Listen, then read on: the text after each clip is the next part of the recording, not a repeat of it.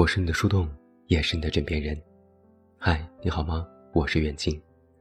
那在今天晚上的节目当中，远近为你送上的这篇文章来自我要 What You Need，题目叫做《那些风控居家的情侣们，工作还在，但爱情却快没了》。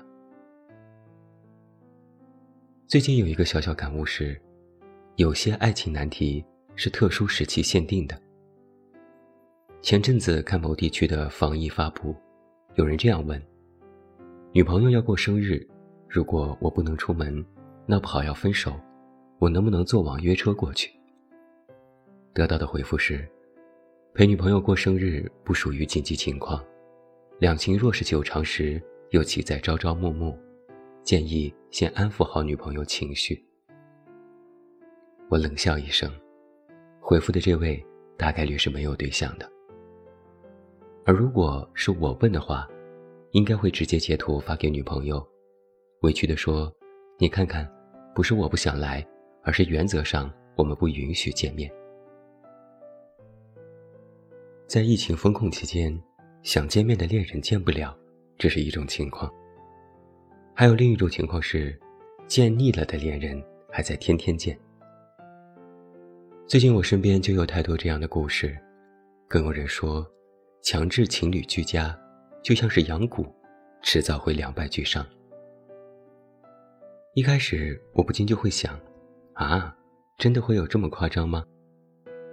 来讲两个真实的故事吧。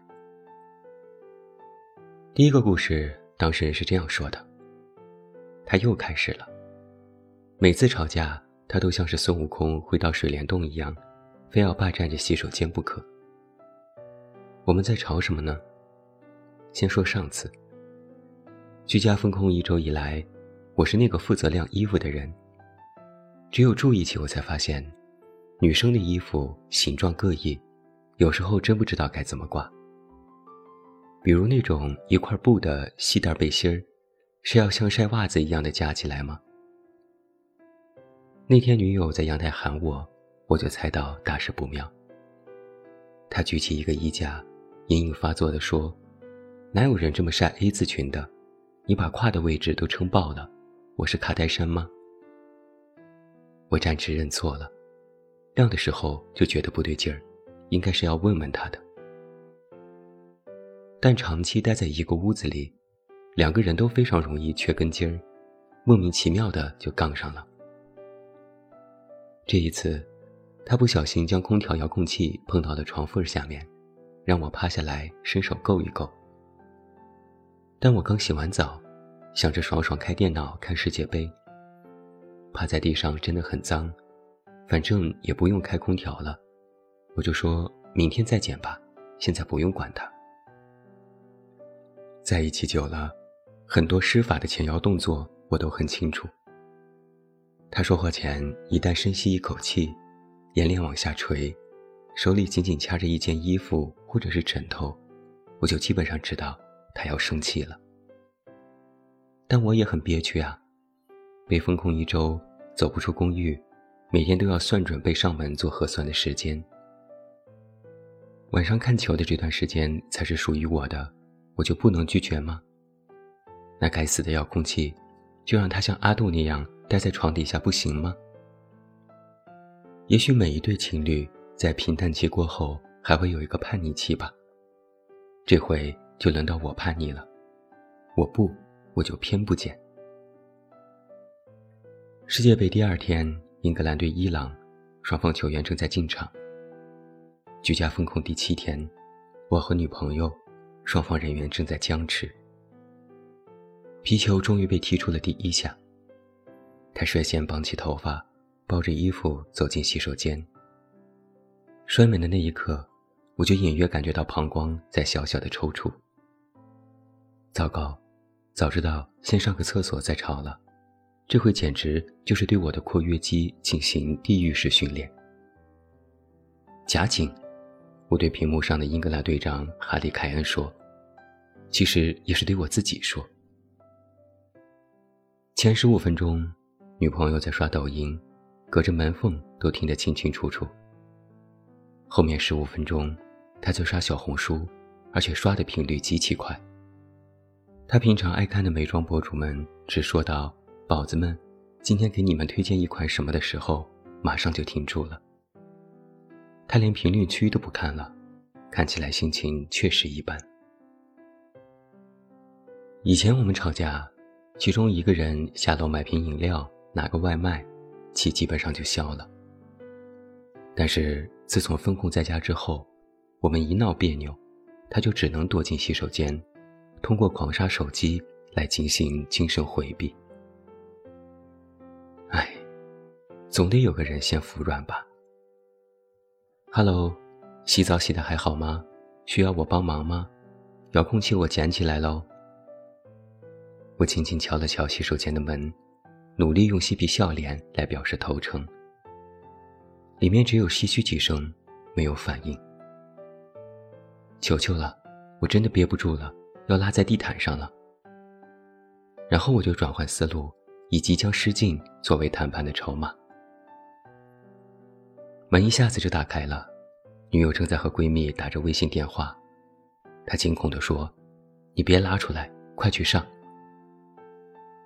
电话那边传来闺蜜的狂笑，我俩本来还舔着脸，结果绷不住了，一起大笑。所以友友们。我得出结论了：居家情侣吵架，占领洗手间的人，最终会胜利的。第二个故事，当事人是这样说的：我正忍耐着，相隔二十厘米的男友发出的键盘与鼠标的哒哒声。家里就只有一张办公桌，两个居家办公的人得一起分享。他在那边，我在这边。声音就像是 AirPods 开了通透模式一样，直直地灌进我的耳膜。没有各自的房间，我也不能躲到别的地方去。工作日待在一起的情侣，气氛从一坐下就开始不对劲儿。首先是线上视频开会时，他就算没有入镜，也让我感到紧张和尴尬，生怕我和同事聊嗨了会打扰到他。而他每次和领导通话之前，也会抱歉地和我说一句：“我打个电话，很快。”哪怕是居家办公，我男朋友的工作依旧非常忙，忙到几乎没空吃饭。我心里涌起了一阵痛苦。如果正常去上班，我就不会知道他的工作状态是如此高压。就像以前只知道他很晚下班。现在却在你面前十二个小时不眠不休，一直在敲键盘，两者的痛苦程度不是一个等级的。我一边提醒他趁热吃饭，一边又会担心，我这样的督促对他而言也是一种负担。为了让自己少管一点，同时远离不休不止的键盘声，我憋着一口气，想出门找一个安静的咖啡店办公。然后在脑海里演练了一遍剧情。啊，你去哪里？我想出去咖啡店办公。对不起，是不是吵到你了？没有没有，主要是地方真的太小了。这么一想，算了算了，同理心最终会让我们两个人都心生愧疚。下班后，我窝在沙发上看书，每隔几分钟。男友便会问一次：“你在干嘛呀？”说话时，他的手始终没有离开过键盘，明显还处于加班状态。当谈恋爱和加班两种模式出现在同一时空，因为我们都太想顾及对方的感受，氛围反而变得非常的别扭。以前还能够出门约会，创造新的体验。现在就是小心翼翼的保护新鲜感的消弭。我甚至在想，以前上班通勤距离是七站地铁，我有大把的时间摆脱起床气，变回一个有弹性的正常人。男友也一样，工作再忙，下班路上都会给我发微信：“宝贝，我回来了。”隔着屏幕都能够感受到开心。现在，从床位到工位最多三步，居家办公的情侣，是不是注定都要失去性欲啊？很怀念我们以前爱玩的小把戏。我比他早点下班回家，洗好澡，喷上香水，钻进被窝里假装睡着了。他回来发现灯都关着，掀开被子扒拉我的时候，总会被我吓一下，那个样子真的很好笑。不行，我真的要出门了。男友抬头看我在收拾电脑，大概也认同，我们确实需要分开待上一会儿吧。但在开门的一刻，我停住了。不对呀，外面暂停堂食了，四十八小时核酸也过期了，我能去哪儿呢？故事讲完了。这两个故事分别来自我身边的两对情侣，他们都经历着风控和居家办公，两个人生活在一起的时间以月为单位。用他们的形容就是，早就待腻了。有一天和朋友打视频电话，他将手机架在橱柜上，一边洗碗一边跟我闲聊。本来聊到一些非常好笑的话题，我俩嬉皮笑脸的。屏幕那边，他女朋友忽然经过，挥挥手跟我打招呼。我在一瞬间做好了表情管理，一脸扑克脸的。向他挥挥手。奇怪，怎么会有一种偷情的既视感，像我抢走了她男朋友似的？这才想到，居家恋人的胸口仿佛都挂着男女朋友的牌子，因为几乎二十四个小时待在一起，这个身份无法轻易下线。我想，这是他们呆腻了的真正的理由吧。一直腻下去就有危险了。朋友告诉我，在长达数月的居家风控里，早已经让他和女朋友在濒临分手之际，所以他们拟出了几条居家恋爱法则来挽救感情。比如，每天至少一小时的自由活动时间，包括自助式浴室 K 歌、下楼拿外卖和邻居搭讪。自由播放自己喜欢的播客节目等，而且不准对方对对方的行为或者是品味做出评价。比如，各自与好友视频通话时，可微笑打招呼或加入话题，但不得干扰两人的通话内容，或抱怨时间过长，每天限时两个小时以内。比如，以一方沐浴后更换不同颜色的情侣睡衣。作为性生活的启动暗号。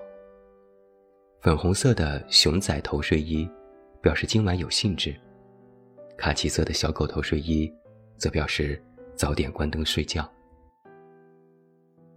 这些方法经过了实操，表示很有用。我猜想啊，一些单身的朋友在听了或者是看了以上的文字，可能会引起一些生理不适，算了吧。正所谓，旱的旱死，涝的涝死。没办法呀，这就是赤裸裸的现实。也真的很想提醒各位居家的恋人们，务必要在家里锻炼临时下线的能力。如果实在无法忍受对方的某些生活习惯，或者是呆腻了某种程度，申请临时下线。一些好好相处的念头。需要两个人自己待着的时候才能冒出来，少点矛盾，多点体贴；少点跋扈，多点温柔。这个时代啊，相处早已不只是一门学问了，而是一项大型的社会实验。我们被关在这个实验室里，现实交际圈被狠狠压缩到最小的范围。那些真实却不一定讨喜的性格和情绪无法释放，被迫袒露在身边人的眼前。而浪漫的事情发生，亦从此变成了小几率的事件。那也希望，我们仍然能够在有限的空间里，为爱的人尽力相爱多一下。我是你的树洞，也是你的枕边人。关注公众微信“远近”，找到我。那也欢迎你在喜马拉雅听节目时，给我的节目投上你的月票，表示鼓励和支持。谢谢每一位。我是远近，晚安。